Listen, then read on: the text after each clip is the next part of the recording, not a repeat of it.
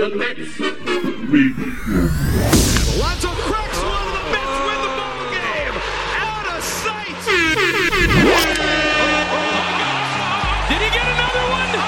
Gallo's on his way back. He got it. Santa Maria. Lindor again. You are now listening to the Shea and Sons podcast with your hosts, Keith and Keyshawn Diaz. What's going on, everybody? Welcome back to the Shea and Sons podcast. I am one half of the show, Keith, and the other half. It's Keith. What's going on, people? We're back for episode number six, episode six. It's been a fun ride, baby brother. Yeah, it's been fun, and we got, we got a lot to talk about this week. Yeah, the show's been fun. Us recording has been fun. This week in Metsland, Yeah. not so fun. Not fun. Not fun at all. Uh, before we uh, before we uh, dive deep into it, uh, thank you to everybody who's out there subscribing. Thank you to all of our listeners on Spotify, on Apple Podcasts, Google Podcasts, iHeartRadio, YouTube. Everybody who's watching this right now, thank you so much. And uh, Thank you, guys. Yep. yeah, another week in Metsland. Let's jump right into it. We're going right back out west. We're finishing up the road trip. We're trying to go eight and two, not seven and three, eight and two. We're trying to get out there with a nice groove. Unfortunately, that last game it didn't result that way. We kind of blew it at the end. We're gonna get into the the, the details, the nitty gritty of it. But unfortunately, Drew Smith kind of blew up the game at the end. We were kind of coming back. It was a little bit back and forth. Didn't work out that way. So unfortunately, we end the road trip seven and two, which is still a pretty good road trip. It's something to take home with you. So it is what it is. We were out west for about roughly 10 days, I want to say, around that number. Yeah. And we're finally heading back home. We get an off day Monday, and we're sitting in front of a three game set against the Washington Nationals in Citi Field. So any logical Met fan says, hey, we got to win those series. We got to win that series. We got to at least take two out of three. And hell, we should be sweeping this team because honestly, we sh- should be sweeping this team.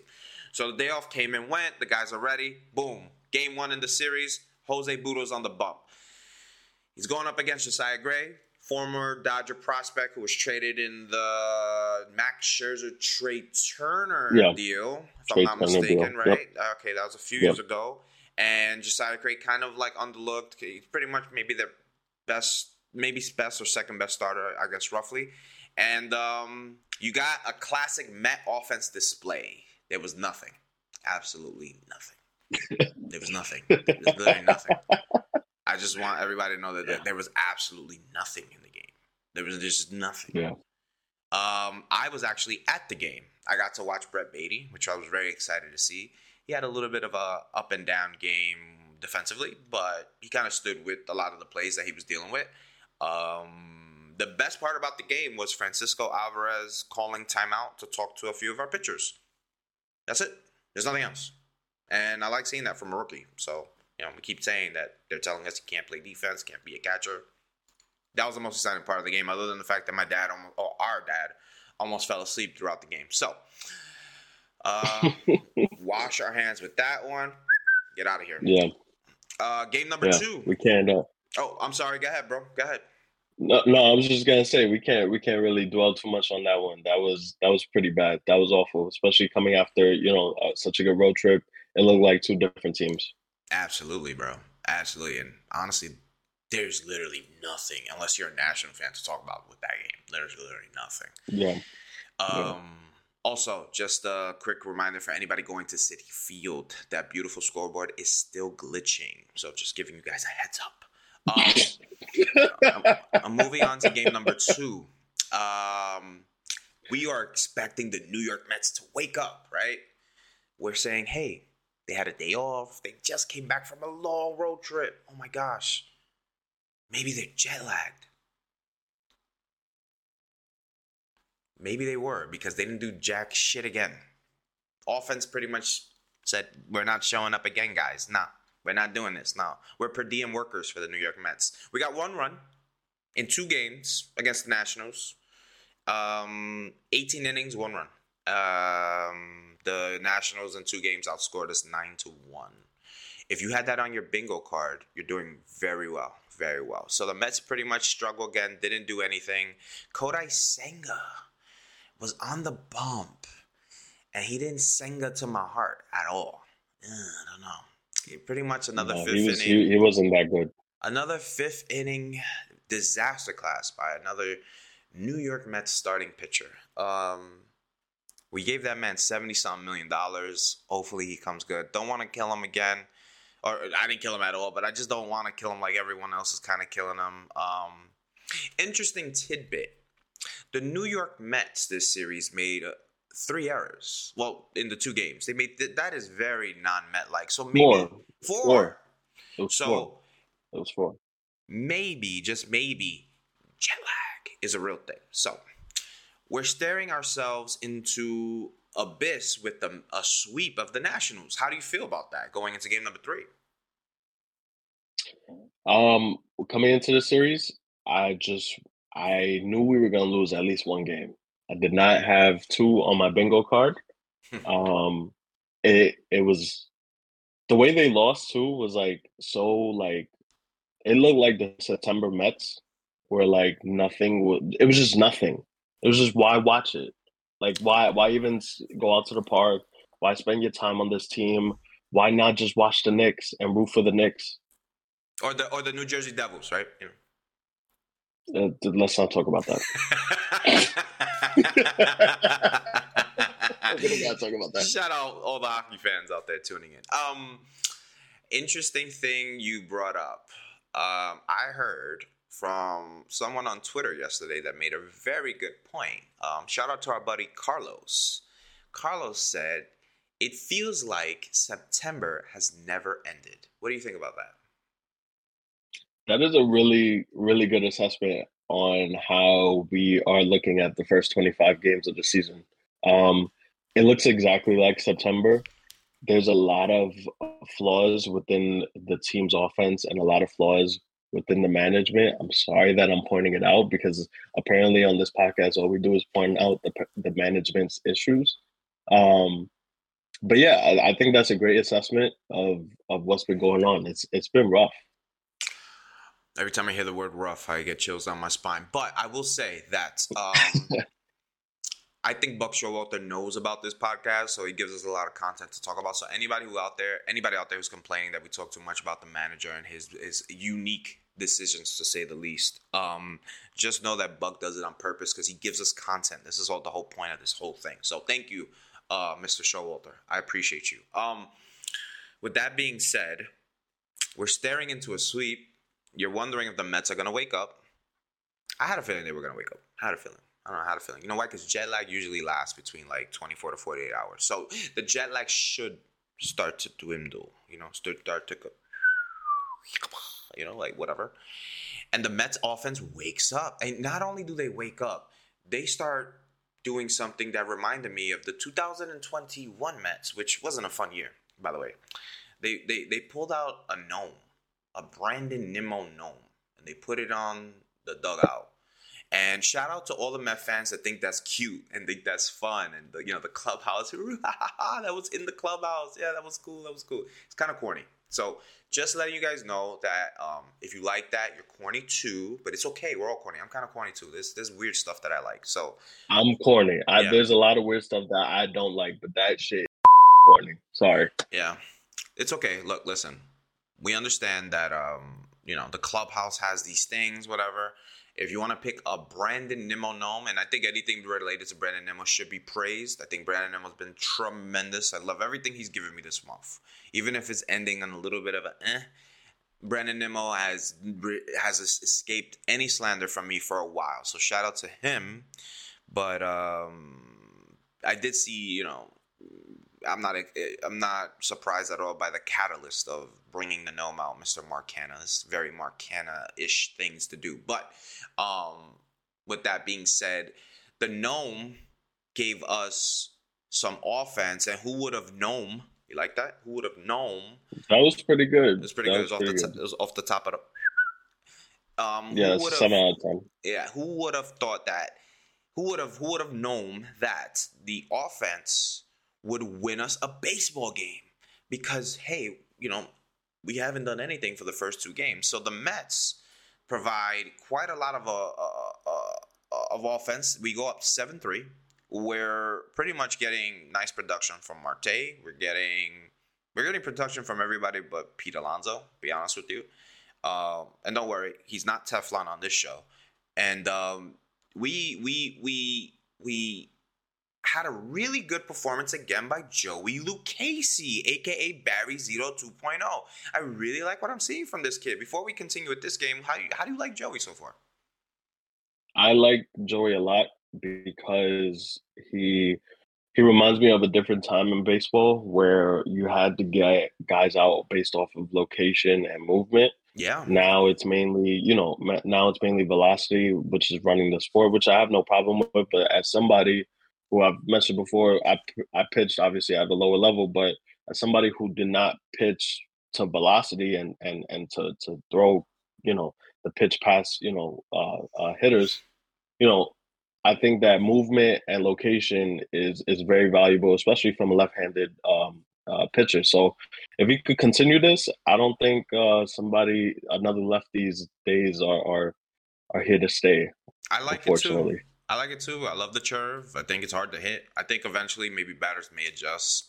You know, yeah. he's he's hitting 91, 92 max on the fastball. So, I mean, when the curve is like 78 and you're throwing 91, 92, it does affect batters as yeah. I am the batter of the episode. That is very hard to pick up. But I mean, hey, he's running with house money. Shout out to Joey Lucchesi. Joey Lucchesi has earned himself another what two, three starts guaranteed. You know what I'm saying? Yeah. So yeah. Shout out to yeah. Joey. Really big cog for this pitching staff because he gives us five or six innings, I believe, something like that. He, he really he went, yeah, five, he went, five he went, innings. He went deep again, about five and two thirds, I want to say, or something like that. Yeah. Um, and we had a seven to three lead with Joey Lucchesi pretty much leaving, you know, the game pretty much unscathed. And Buck Showalter, the amazing Buck Showalter, um, wanted to make sure that Joey Lucchesi's start was protected by Tommy Hunter. Um, that didn't really go so well. Didn't go so well. Um, Tommy Hunter walked the park. Actually, no, he didn't get walked. He got slapped around, and then yeah. he walked a few batters, and then here comes Brooks Raley, who's been pretty good. Brooks Raley's been really good, and really good against. Uh, it's weird. He's he's had backward splits, and he's still been pretty good. Like he's been one of Buck's uh, guys to more or less kind of get into if the things are like really nasty, like on the base paths and the pitchers that have it, and he'll go to Raley, and then Raley would kind of get out of the jam more or less. He's been pretty solid. I mean, if you kind of continuously put a pitcher in a position where he has to like avoid the disaster, eventually he's gonna get clean up. Yeah, he's gonna get yeah. got. But I think overall, the last time I've seen Brooks Raley really like stink the bed was in Milwaukee, which is at the beginning of the month. You can't really. I mean, I guess it's, it's, it's he gives up a grand slam, folks. he gives up a grand slam. Just FYI, he gives up a grand slam. Um, at that point, we had already given up one run, so it went from seven to seven to three. It went from seven, seven to three to seven to four, and then here comes a grand slam, seven. and then it's eight to yeah. seven. And um, Brooks Raley, you know, he gives up the home run. I, I don't want to kill him. I get it. It's hard not to. It's a freaking grand slam against a lefty, let alone C.J. Abrams. I didn't even know. I didn't know C.J. Abrams had that kind of pop. But clearly he did. It was it was hit to a far part in Citi Field as well. But I mean, shout out to C.J. Abrams. Say good shit, bro. Uh, good shit, bro. Um, uh, you, you're coming into you're coming into a, a very very high volatile situation with men on the base paths and you ask any reliever it's very stressful high leverage high level whatever they call it high leverage situations that's tough man i mean it is what it is so the mets offense wakes up and the pitching staff after Joey Lucchesi kind of shat the bed. So it's been weird because usually our starting pitching puts our bullpen into a position where they sh- kind of have to, you know, clean up the mess. So this is a throwback to, you know, the Terry Collins era where uh, starting pitching was pretty good and then the bullpen kind of shat the bed. So it is what it is. The Mets are having a rough week, but the Mets find a way to come back and rally. Lindor, huge hit. Um, Marte with a huge steal, Pete with a big insurance, and he needed that because Pete was looking like uh, he was he was looking like Adam Dunn for about two weeks. It was looking nasty. So uh, thank you for that, Pete. We need you to wake up. And then uh, Jeff McNeil hit a ball to the warning track because some people thought he didn't have any pop on Twitter. So just letting everybody know Jeff McNeil has pop. And I think Jeff McNeil should receive absolutely zero, zero criticism. Jeff McNeil has had the week that we've been needing from everybody else. Last 10 games, 421 yeah. with an OPS of a 1,000. So I don't care if somebody is out there saying Jeff McNeil needs more power, blah, blah, blah, blah, blah. A lot of times this week, he's coming up to bat with two outs. What do you guys want? You want a home run every at bat from Jeff freaking McNeil? Wake up. I don't get the the baseball knowledge knowledge with some people, but we have to just start waking the f up. So, whatever. So it is what it is. The Mets figure out a way to win. Not to mention, I wanted to finish off on this tidbit with this game. This young man, Brett Baty, three for three, on base four times in this game. He is starting to show everybody why he should be playing every day. Brett Baty can hit the ball, can hit the ball opposite field, can hit for average, and he can also hit for power because in this game he hit a home run dead center. And I don't care if it's against the Nationals. I don't care if it was against uh, Bad News Bears when you get a kid like that revving up in the eight hole, because that's where he's been batting in the eight hole, um, you making a case to start protecting Pete and moving up into the Jeff McNeil areas and stuff, batting fifth, maybe batting yeah. sixth or whatever. And I understand he's lefty and so is McNeil, whatever. Um, we'll talk about lineup discussions in, in, a moment because we are not done criticizing this manager and this team. Um, but, you know, Jeff McNeil is being moved around the lineup so much that you don't you, you see other guys not moving so much, but you want to know why they shouldn't be moving up or moving down. And Brett Baty, I don't care if he's a kid coming up against Atlanta, move him up a little bit. He's hitting, he's swinging the bat really well. So uh, not, it's neither here nor there. But the Mets get the win, eight nine. Um, they sweated throughout this whole series. They did, did not make it easy for themselves.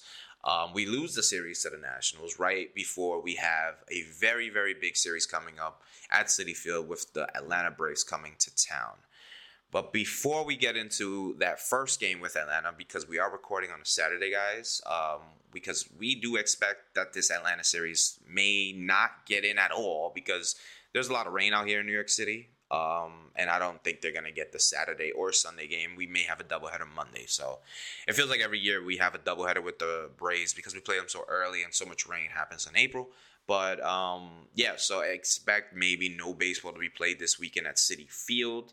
Um, so recording a little early. That we did record after last night's game, which ended in five innings, but we'll get to that in a few moments because of the rain. Um, we got to rewind a little bit we started we finished that road trip where we had Drew Smith come into the eighth inning, and it was a perfect inning for either Robertson or Ottavino to get into the game. They hadn't pitched since last Wednesday, so if you count Wednesday, Thursday, Friday, Saturday, Sunday, that's a five day layoff for a reliever. Not only one reliever, two relievers. So it's very odd by Buck. And I understand that Buck has roles for these relievers. I think he wants Drew Smith to be a guy that he go to that he, he can go to in the seventh or eighth inning if he needs an out and he wants him to kind of get, you know, really accustomed to getting out of danger. But you had a chance to really continue the winning ways, and I know Buck wants to win as many games as he can because you know he won 101 of them things last year. You know he he he ain't coming near that this year. So I'm just saying, putting your trust in Drew Smith rather putting your trust in Ottavino and Robertson is a very unique move, especially when those guys had five days of rest. Now, what makes that move even more confusing? By the way, we lost that game in San Francisco. Just a reminder. Could have went seven and I mean, he could have went eight and two. Instead, went seven and three. Not yeah. to say Ottavino or Robinson would have closed the door, but I just feel like history says they would have given you a better opportunity. And I feel bad for killing Drew Smith, who's been pretty decent of late, but you know, you kind of put a young pitcher in a in a position that he can lose his confidence. You put in Ottavino on the back to back games in game one and game two against the Nationals, and then he goes on paternity leave. And I'm confused. So Ottavino's from New York, if anybody doesn't know that. Ottavino could have pitched in San Francisco a little bit more, and then you could have given him a little bit of days off out here while he's heading towards paternity leave because we're going up against the Nationals. Hashtag Buckonomics in the biggest sense of the world. Could you explain that to me, bro? You could have went Ottavino for two if you were gonna do that. You could have went Ottavino for the eighth and ninth innings if you wanted to save Robertson In for the San close. Francisco, you mean, right? You could have right, right. That's what I'm saying. In San Francisco, you could have put Ottavino for just one inning in that eighth inning. Right. You could have saved him for the ninth when it actually mattered. I just don't. I didn't understand the move at the time. In my head, the way I was rationalizing it is, okay, maybe Buck wanted Drew Smith here so that he can use Robertson and Ottavino in the event that you know, uh, in the innings where Like the if it went Giants to, could to, take the lead and, and win the game. extra innings, you mean, right? That's Th- what I'm that saying. Yeah, sense, the though. I ninth mean, and the I- extra innings. I That's what. I think. That's what I think that Buck was trying to do. He was trying to save those guys for innings where it mattered most. Um, that was the best way I can I could rationalize it in my head. And if he if that was the case, which he didn't really give a straight answer after the, uh, during the post game, if that is the case, I understand it. But Mm. do uh, but let's let's be honest here. Drew Smith, he didn't pitch since Wednesday. Drew Smith sucks in high leverage situations. We all know that. Can Even though he's been better of late, Yeah. but before that, Yeah. it just it, it didn't it didn't make too much sense. The game is right there. I understand the offense was still a little bit anemic and not really much was going on, but if you put Ottavino there for one inning, he gets a clean inning. You, you could start him for the for the for the next inning, the, the following inning, up until obviously we have a, a runner on second. So I just didn't understand it completely. But if that was the case a- as to why he did it, it it, it, it sort of makes sense in my eyes. But still, obviously, it cost us a win. He went to Brigham and he went to Raley and then he went to Drew. And a lot of relievers got work in this whole West Coast trip. And it was just, it's like weird, bro. It's a winnable game. You know, it's like, I get that. Yeah. I, I get what you're saying. I, to me, that's the only way that it makes any sense to me is if he's preparing for innings that could come, but where there's no guarantee that they're coming. Because even if Right. even if Ottavino goes in there in the eighth and shuts it down, right? Whatever. Or, or no, excuse me, if Drew Smith shuts it down or whatever in the ninth, maybe we get the lead. You know, maybe we get, and then then we can bring in Ottavino. But then you still have Robertson in your back pocket. It's weird, right? It's like, and There- you, there's something there's there's something about that, right? Not to interject. yeah, There's something about that. Buck is very good at uh I guess like managing up towards a win. You know, so like he'll use his best guys in order to secure a win. We saw it last year with Edwin Diaz coming in eighth innings against the Braves. Mhm. Like he will do whatever you know, whatever he can to ensure that a win is possible. But here it just seemed like it didn't make sense. The to your point, the win is still in sight. Nothing is promised. If you go to Ottavino, more than likely you get out of the inning and nothing happens, and then you give your offense a chance. Putting Drew Smith in that situation doesn't really give your offense a chance, no matter how good he's doing, because we know his track record. he had an off day coming up to a travel day, and Right. it's just weird. you if you take the red eye, then you have the tra- you have rest. So maybe he doesn't want Drew Smith in the more high leverage situation because we're on the road. Then we have to close the game out. So maybe he's avoiding that. I I mean, it could be any of these things, but it also is more weird that you had an off day coming up when guys were off for five days. Like Otto could have give you two innings. You know what I'm saying? And then you know, you Robertson, boom, right there. Now you're in the 8, 9, 10, 11. You're in the 8, you're in the 9, you're in the 10th. You're, you're in the 10th, you're finishing the 10th, and let's say that it's all clean. Then you got uh, Drew Smith in the 11th, and maybe I'm crazy. Drew Smith in the 11th inning with a man on second base is no different than what you did in the 8th inning. It's no- Yeah. Plus, it's no also different. if, if if you if you have Drew Smith in that inning, I mean, at that point, I think all baseball fans would agree anything anything can happen. You're not Yeah. gonna put that much. You're not gonna put that much fault in Buck or Drew Yeah, Smith in for giving up the lead at yeah, that Yeah, because you got a guy on second, and it's not Drew Smith's fault that he's on second in the 11th inning, right? Right, So right. It's it's the offense's Yeah, fault, really. Yeah, at that point, if we don't score in the next three innings and Drew Smith is there and they hit a fucking little dribbler to second base and it gets through or whatever, and the guy from second scores all the way on that, it's not Drew Smith's fault. No. Nobody's gonna kill Drew Smith. Yeah, he'll get the L, but he still got the L anyways. Like it Right. doesn't make Right. any sense. Hashtag Buckonomics. But neither here nor there because it's just getting. I'm, I actually looked into trademarking it. It's a little expensive, but I think I might do it because Barstool is actually stealing. Uh, that guy from the Knicks. Would you? Yeah, the yeah, yeah. So I, yeah, he, I'm, they're I'm- also stealing. Shout out, shout out this guy. He does great work. Um, athletic logos. They stole one of his prints. Oh it no was uh, way. it was Did the they? Jalen Brunson. Yeah, it was the Jalen Brunson Statue of Liberty. Um, I, f- I forgot the Oh, saying. saw I can't believe I that. forgot That's the right. saying. When his, But yeah, they no. stole that. Yeah, So yeah, you know, I just it. want to give you guys a heads up. When Jalen Brunson, this is obviously not a Met thing. When Jalen Brunson does this, just See know one, sent one. C1 sent one. So that also comes from a soccer player in uh, Italy named Paulo Dybala, and he does this, and he's called La Joya, and pretty much that means he's a diamond. So when I saw Jalen Brunson doing this, I thought he was referring to the soccer player, but that was neither here nor there. But just putting it out there that whenever he does this, though, I think of him as the diamond, La Joya. So that's just my rationale with it because he is He's a not a diamond diamond. I'll tell you that. he's playing like a Yeah. freaking diamond. He's killing it. So, anyways, whatever. Back to back to uh, LOL Metsies. Um, okay, so that's the Buckonomics bullpen uh, uh, portion of the episode. Thank you for tuning in. We are now moving on to the Buckonomics portion of the jet lag episode. Um, so if anybody tuned in to any of the Nationals game, the games against the Nationals, and uh, you're hearing the amazing Gary, Keith, and Ron. So one thing I've noticed about doing this podcast with you know with you and trying to grow our brand and trying to have you know people tune in and listen to us is that one thing about Met fans is that you can't be harsh with Met fans because Met fans don't like the uncomfortable truth. Um, now there are people out there that use the uncomfortable truth and they empower their own opinions with it. Um, there's a very you know round individual that does it consistently for the folks at Barstool, and then there's quite a few trolls on the internet, especially Twitter, that use it to empower their views.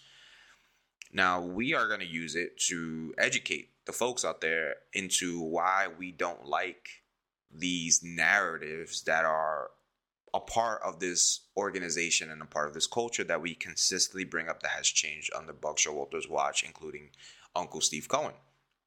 And where I'm going with this is the fact that if you tuned in to any of the Washington National games that we played at Citi Field, um, you kind of heard Gary, Keith, and Ron consistently say that this team could be facing a situation where they are jet lagged. I just want to point out that I couldn't be more annoyed with Gary Cohen when he continuously said that. I couldn't be more annoyed with Keith Hernandez when he continuously broke down what it feels like to be jet lagged because everybody here has gone on a plane. But if you haven't, I understand. Doesn't apply to you. And I couldn't I couldn't stomach uh, Ron Darling just agreeing with every single word. I just couldn't because that's all Ron Darling provides. He just agrees with everything. So not to mention that Gary, Keith, and Ron love to uh, belittle Francisco Alvarez and Brett Baty. So we're gonna get to that in a moment as well. I don't know why the Mets. Now I've been watching the Mets longer than you. Obviously, I'm older. It's not nothing you can do about that. But I can remember a point in time when they did this many years ago, and they've done this almost every other year, maybe every year, where the organization just continuously makes excuses for their down the, their shortcomings. It's very frustrating. I don't like it. People worship Gary Keith and Ron. I like them. Can I say that they have starting to fall off to me? Yeah, I think so. They're not what they used to be, sure. I, I, I, can openly say that. Will I get killed for it? Cool. I don't mind. It's cool. That's my, my preference. Um, do I want to change them? No. Would I have cried a river like everybody on Twitter did when Keith Hernandez was in his contract discussions about returning to SNY? No. Didn't mind me at all. By the way, I'm named after the man, but it didn't affect me at all. I care more about the team rather than who's calling the game. I could watch the game with music in the background. It doesn't bother me. But I know everybody has their own niche. It's cool. I'm not judging you. What I'm judging is the fact that these guys have a lot of power in our community as Met fans. And I saw that trending where this team is jet lagged. And I, I just think that is such a cop out. If you take the red eye from out west, you get in really, really, really at a really crappy time, right? You're in your own bed. You probably, it takes you a minute to get through some traffic early morning. Cool, I get it. But it's not like me or you flying, and we have to get a, a Uber or or a taxi and try to make it home to Brooklyn or you know wherever else we gotta go. They go home to their amazing homes, amazing comforts. They need the rest. They get a whole 24 hours of rest. They need to be with their families. But I kept seeing the word jet lag being floated around, and I see Pete Alonso, Luis Guillorme, and another Met player. It loses my brain right now at the Rangers game, chugging beers. I'm not saying that they are wrong for doing that. I'm not. They are entitled to that. I'm not killing the players for going to the Rangers game and enjoying a hockey night. I'm not. They should do that. They should support each other. What I'm annoyed is why are we on the air giving this lame duck offense excuses? Just call it what it is. The guy the guys didn't come with it. Don't blame a flight, please. Don't give me that. That is such a cop out. That is so weak minded. I never hear that with any other organization. If if the, if that happens for other teams, educate me. I beg you. I am clearly not educated enough that I haven't heard it from another team. But with us, it happens quite often. The rain that happened in Citi Field yesterday, oh my God, the conditions. The Mets were never to compete in those sort of conditions. It rains for other teams, man. Give me a break. These sort of like little, like, uh, trigger sayings or these phrases or these, these, these little I, company man words because I hear that a lot. You know, like it yeah. is such a detriment to how people infer this information and run with it because there's a lot of people out there that they the, the words that is whispered by the SNY broadcast is gospel. The words that are whispered by these Met reporters is gospel. At some point, you have to make a, a, a, a like a just a logical like thought process of your own. You have to come to a better hypothesis in your own mind when it comes to what's going on in front of you, and that's the eye test. And it looked like for the Mets, they were making errors, which the Mets never do. And that's one thing I'll say about Buck Showalter. Buck Showalter will uh, will deflect till the moons come home. But one thing Buck hates, and he called him out on it. I'm glad he did. He hates when sloppy defense is played. He hates that. He because you know a shout out to our boy Edge. He also said it. That is an indictment on the manager when they don't come prepared to play defense. You know, that is the very bare minimum you come and perform on the defensive end of the field. So they clearly weren't themselves, but they weren't themselves for 18 innings. Okay? And at that point, I don't want to hear the jet lag stuff. Not to mention the third game, they almost shot away. So, and I'm still hearing the jet lag stuff. I, I'm just not sure. Now I'm hearing the rain. And guess what? We're about to go back onto the road to the Midwest next week. What am I going to hear then? Jet lag again? Is that what we're doing? Is that is that how we're no, playing? You're, you're going to hear that it's too cold. You're going to hear that it's too cold. Too cold to play baseball. Oh, it's too cold to play baseball. it's too cold to play baseball. If it's too cold to play baseball, then we should have a roof. Just simple. Call me crazy. Listen, it, it, that the the whole rhetoric about jet lag the whole rhetoric about rain, it's it's coming from such a tortured fan base. Oh yeah. I'm not giving them an excuse, but like it's coming from such a tortured fan base that just needs something, a crutch to rationalize why the product is bad. Because for all the years the product was bad because of the owners. Mm-hmm. So we can always just blame the owners, right? Mm-hmm. But now that the product is good, we have to find another you know another staple, something else, another outlet called our own. Uh, mm-hmm. Uh, yeah, another outlet to to blame instead of you know what we're seeing on the field, whether it's the manager, whether it's the players. We need something else. And to your point, I like Gary Keeperman, but I watch my games on mute. It is what it is. I like to listen to music. I watch most of my sporting events on mute unless I mm-hmm. really like am amped for the sporting event. If it's just a mm-hmm. regular game, I watch it on mute. Mm-hmm. The point is though, they hold a lot of influence, especially on the older fan base. Oh yeah. And the older fan base will get on Twitter and they'll complain and just spit out the same thing that they heard on the air. And then, you know, that becomes a narrative. That Can becomes I, a thing within the community. Back off that real quick.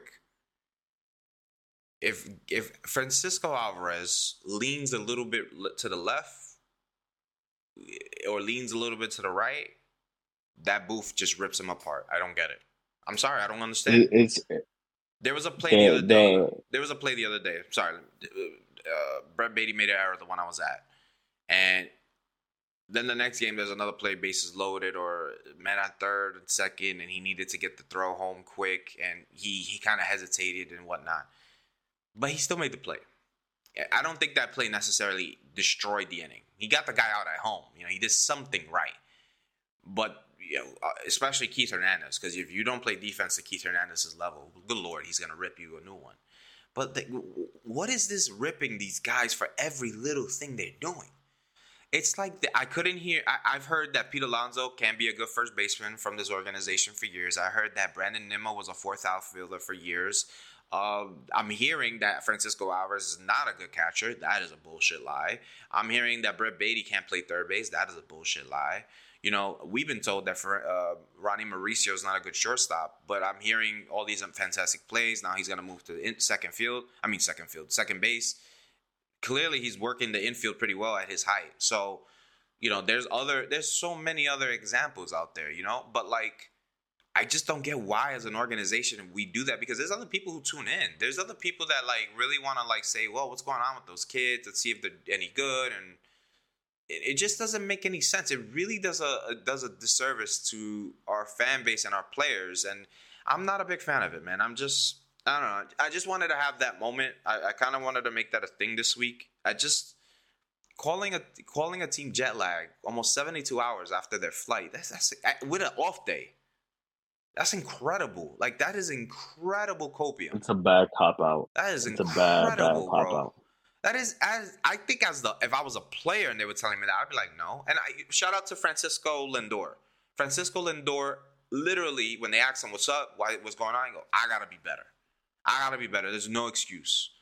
But you don't see that. You don't see the the fans saying, yo, thank you for that. Maybe one or two fans here and there, people you interact with, yeah. But that never gets highlighted. And it's crazy, bro. It's just it's just insane. Yeah. I, these Also, narratives are insane. also, Go ahead, the- ahead. the uh to your point about Lindor, Luis Guillorme when he made that bat, I think uh Lindor and Guillorme had a chance at a double play and they both went to the ball Mhm, and Guillorme missed his assignment going to second. Mhm. and he owned up to it and he was very hard on himself after the game I heard, yeah, that, I you know heard that. he just can't he he can't you know he can't allow himself to you know he he's always prideful on picking his pitches up. He can't allow them to you know stumble because of his own undoings. So i i, I get that so i mean I, i'll say this to, to to wrap it up Mm-hmm, mm-hmm. if if we're just gonna if we're gonna continue to find excuses and to build narratives off of what we're hearing um, whether it's from Gary Keith and Ron or from other people on Twitter, because you know people love to follow each other. It's like a little cult on there. Um, it, it's never gonna. You're never gonna. You get out what you put in, right? So if you're expecting a bad result, more than likely a bad result will happen. Yeah, that's And if you're going to continue to, to if you're to continue to make excuses about a team with the highest payroll in the league, Mhm. who was who has massive expectations this season, um, we just look like suckers. We look Oh, yeah. like a stupid fan base. We look like we look like we don't know what the hell we're doing as an organization and as a fan base. It's the same old Mets. If you hate the LOL Mets uh, uh, thing, it's only going to continue if you continue to, to to act that way online. I'm not telling people how to fan, but it's very frustrating that people have to defend these people or, or not defend these people, but hold these people in check within their home fan base. And it's not just the Mets, it's all 30, 30 teams, it's, it's every sport. But the fact that we have to go through this every single game is unbelievable. Yeah, It- and you know, it's you know, the, you know, the main culprits of that is too. So, but it is what it is. I mean, um, I do like that Luis Guillorme and Francisco Lindor and, and a few other players when they were interviewed, they took hundred percent accountability. And I think what Luis Guillorme said was very, very important because you know he was at the Ranger game. He pretty much said, "Yo, my bad." So I can see where the guys needed to wind down, go to the Ranger game on the day off. You know, we, we flew in last night. We need to just chill out, just worry mm-hmm. about like being a human being and not a baseball player for like one day, and then we get back at, at it tomorrow. I get that. I get that. I get that. But you can't go 18 innings with one run. You can't, because then guess what? Like we said, September is still going on. So let's just uh, let's get back into the flow of the week. Um, we're just gonna wrap this up as fast as we can. Last night we got into the first game of the Atlanta series, guys, and for a while it was a nice little pitching matchup, nice little throwback, lefty versus lefty, uh, David Peterson and Max Fried. I'm a big Max Fried guy. I, have been in many debates about Max Fried. Uh, people have been telling me Me Urias, too, U- Urias is better than Max Fried. I definitely don't agree with that. We could definitely, you know, you know, kind of go back and forth. Find me on Twitter and whatnot. But um, uh, listen, Peterson was looking great. He looked like he was gonna go like a solid six, seven innings. He ran into a little bit of trouble. The offense didn't provide anything as well. Um, he gave up a big hit with uh, Ronald Acuna, and then he gave up a massive moonshot to Matt Olson, putting the game almost out of reach. It was four nothing in the fifth, and here came the tarp because the rain, like we mentioned, just came like with uh, just absolute ferocity, and um, there the game was official. So the the the Atlanta Braves take game one as a complete game shutout by Max Fried, and the Mets start off this very important series, um, which we don't know how many games we're going to get in with a loss at home. Um, a lot of Met fans weren't even looking forward to this series. That's very, very heartbreaking. Um, a lot of Met fans didn't really Yeah. want to get into this. They, they just didn't want to watch the game. They didn't even want to go to the. I get it with the weather. They didn't want to go to the park, but they did. A lot of Met fans just didn't want to even play this game. They wanted it to be rained out from the get go, which I get. I understand.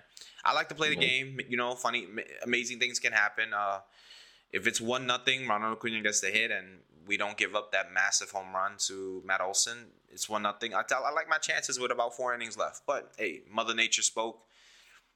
Lindor made a great play, and I think you know. Uh, uh, Baty got another hit off a lefty. Uh, Alvarez got a really nice hit. I think they have the two hardest hit balls of the game outside of any Braves player, and that was pretty much it. Any thoughts on last night's game? Did you take anything from it?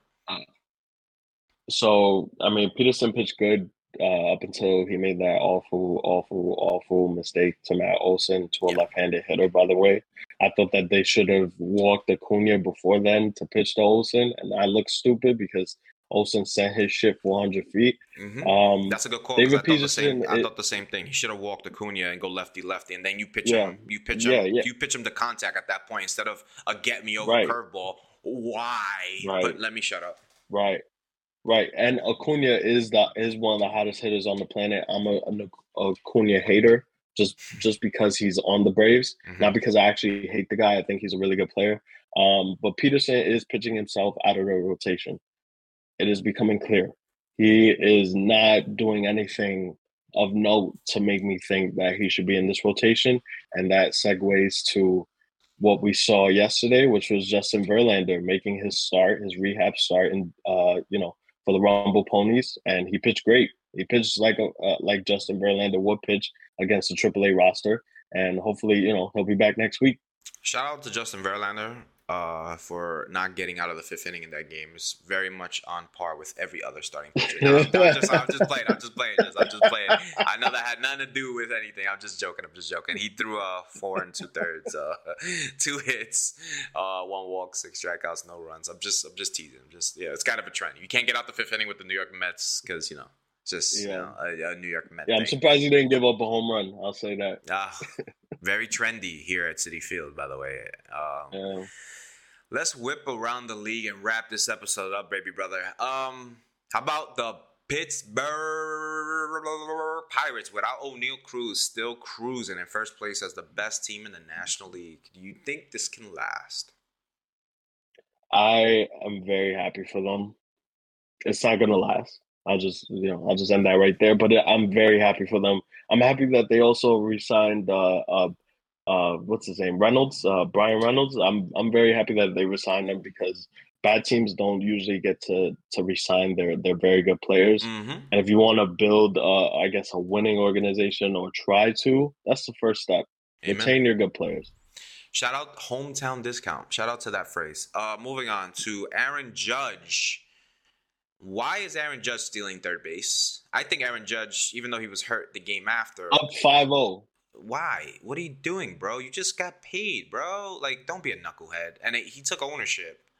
But uh, shout out to our boys at Bronx or Nothing. I know they were very upset at the decision, and you know he took Yeah. accountability of it. But what are you doing, dude? I, you know what? I, that's a guy that that screams pressing. You know what I'm saying? That screams like a, a guy who knows that you know he needs to pick up everybody. So I get it.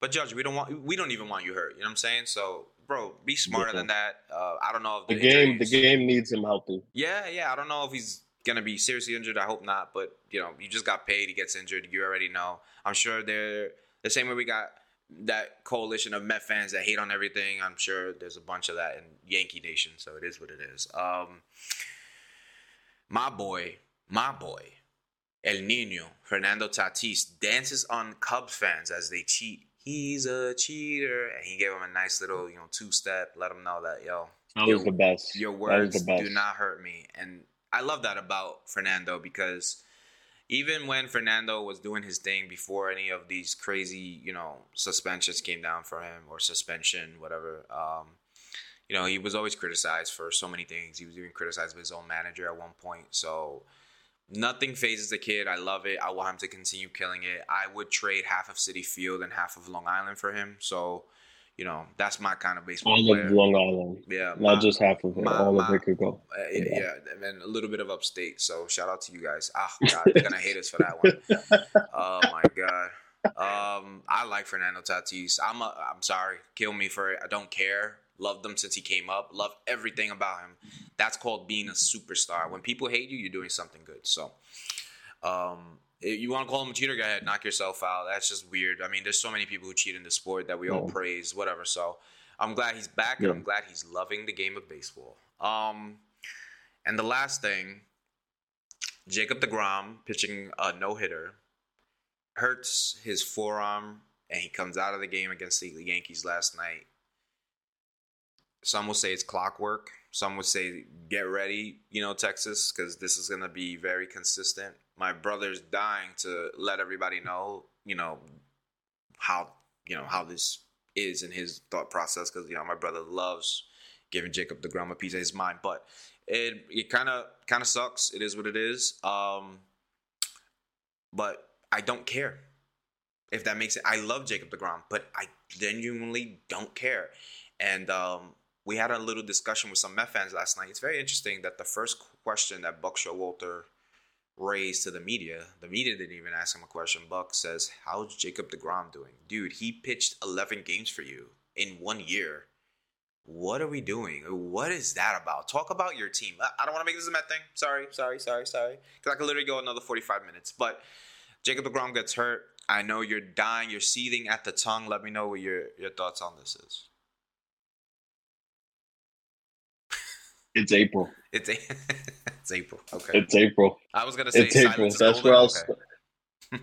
No, no, it's April. That's that's April. Yeah. That's April. Um, We know Jacob DeGrom's No. not an April fan. Yeah, fan of April. no, he's not a fan of April. He's He not a fan of great, May, though. June, July, August, September, October. He's not a fan of any of those months either. So Is You know, he is he the but Ka- I- is he the I- Kawhi Leonard of baseball? That's a very He's astute Kawhi Leonard of baseball, right? Is, We, we've had the Kawhi is he the Leonard of. Kawhi? Yes, yes. I would. I would say if I had to equate him to any superstar in basketball, it would be Kawhi Leonard. He's the Kawhi but Leonard at least baseball. Kawhi, at least, at least Kawhi. One, he showed up when it mattered. Two, he has rings. You know what I mean? He went and, and he got out a ring.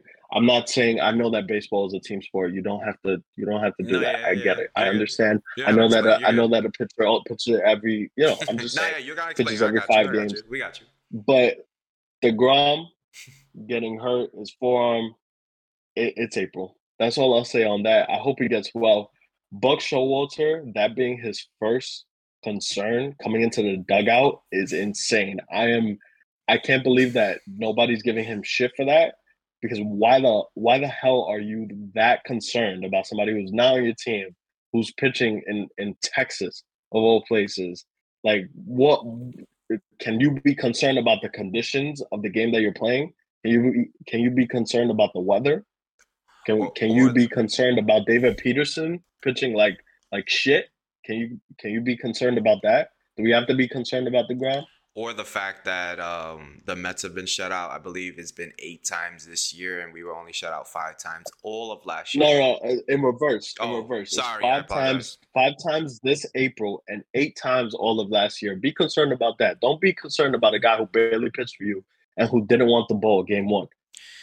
But he pitched for him. He was a Met player. The nice guy shit. I'm telling you, this nice guy shit. It's gotta go. It's gotta go. Bro, all, all, all, all respect to Jacob DeGrom, but the Jacob DeGrom watch, the Jacob DeGrom following that that shit has got to come to an end. I, I he is wanna, no longer on the team. I just want to know where was the questions a few days ago about um Taijuan Walker when he got hurt?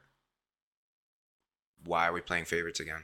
They're not even on the same team. Hey, hey, who did who did more for the Mets last season? Taijuan Walker is not even close.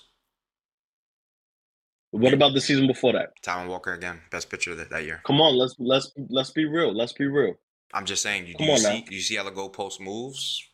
You see that, right? But anyways, let's stop. It'll always haters. move. It'll never stop moving. This is not a Mets haters podcast. You can head over to that other podcast that rhymes with uh, Wooly. You know what I'm saying? Those people.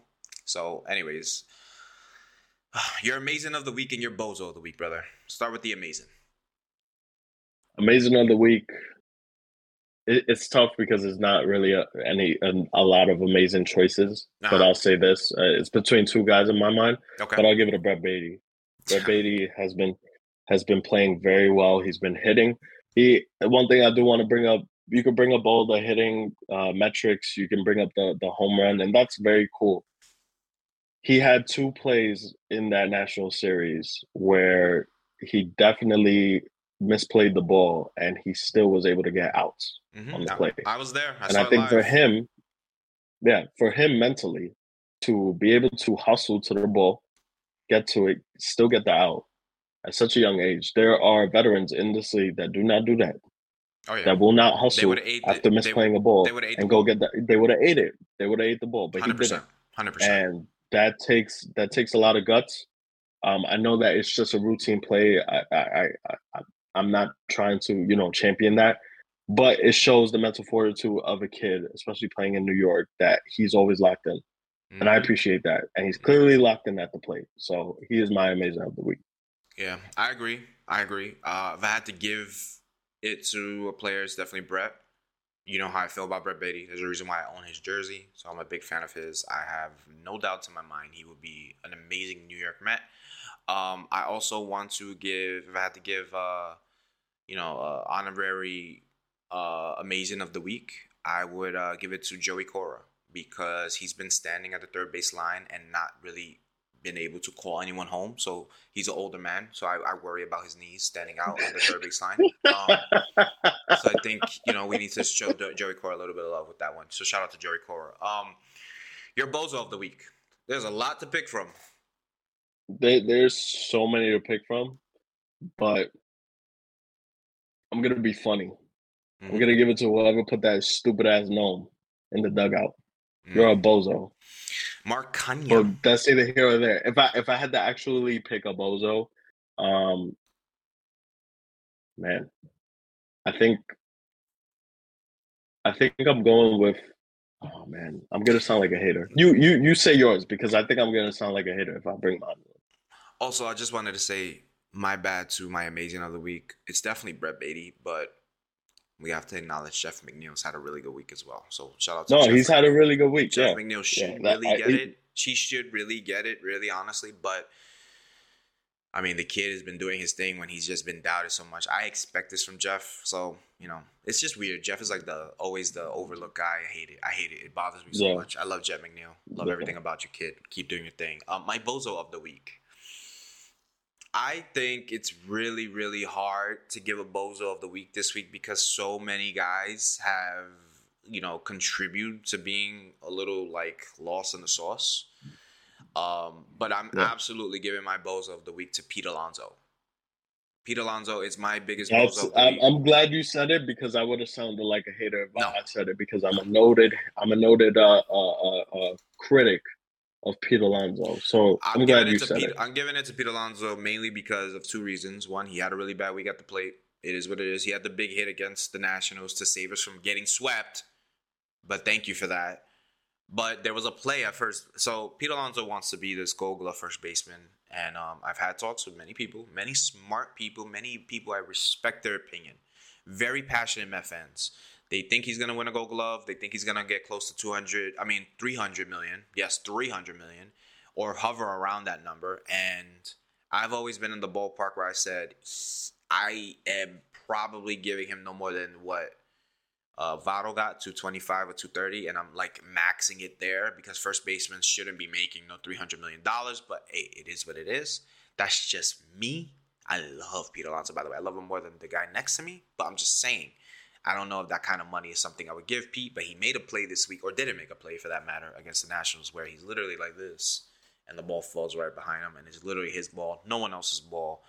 Um, you cannot have those sort of plays if you want to be a Gold Glove MVP caliber player. I'm giving him a hard time because he deserves to be given a hard time because he is never given a hard time. So, Pete, you're my bozo of the week. It's all respect, it's all love, but do better. It is what it is. Yeah, you got to be better. At, at, at first, um, he, he he started the season well uh, defensively at first too. I know that the bat has kind of cooled down also. Mm-hmm he was also my bozo of the week, but I'm very critical of Pete Alonso because nobody else is, you chooses a, you to be podcast. critical this of is Pete your Alonso. job to talk. You, you have a podcast. This is your platform. Speak. It is what it is. Don't be afraid. Pete Alonso, to me, I think I think when it comes to him, is just a lot up here, mm-hmm. a lot in his head that you know sets him back. That he he has the potential to be a Freddie Freeman, a Paul Goldschmidt, but it's all mental with him, and I don't think he'll ever he'll ever reach those heights if he gets through if he doesn't get through those mental hurdles that he continues to have. And uh, I love the guy. I think he's a very good guy, but I think he he tries very hard um, in certain aspects of his game. If I if I just can, one little point. It also is unfair to him yeah, that the Mets have not provided him adequate protection. Oh, 100%. So I 100%. think that's very we, unfair we, yeah, by the organization expecting no, him right. to just always right. hit 40 home run, 40 home run, 40, 40, whatever, and there's nothing behind him. That's the very uh, Metsy, right. you know, if you want to call it for Yeah, that, that's that's good context to bring up mm-hmm. because he doesn't have actual, you know, uh, actual guy behind him to protect him and to give him better pitches to hit. So mm-hmm. I I will give him credit in that regard.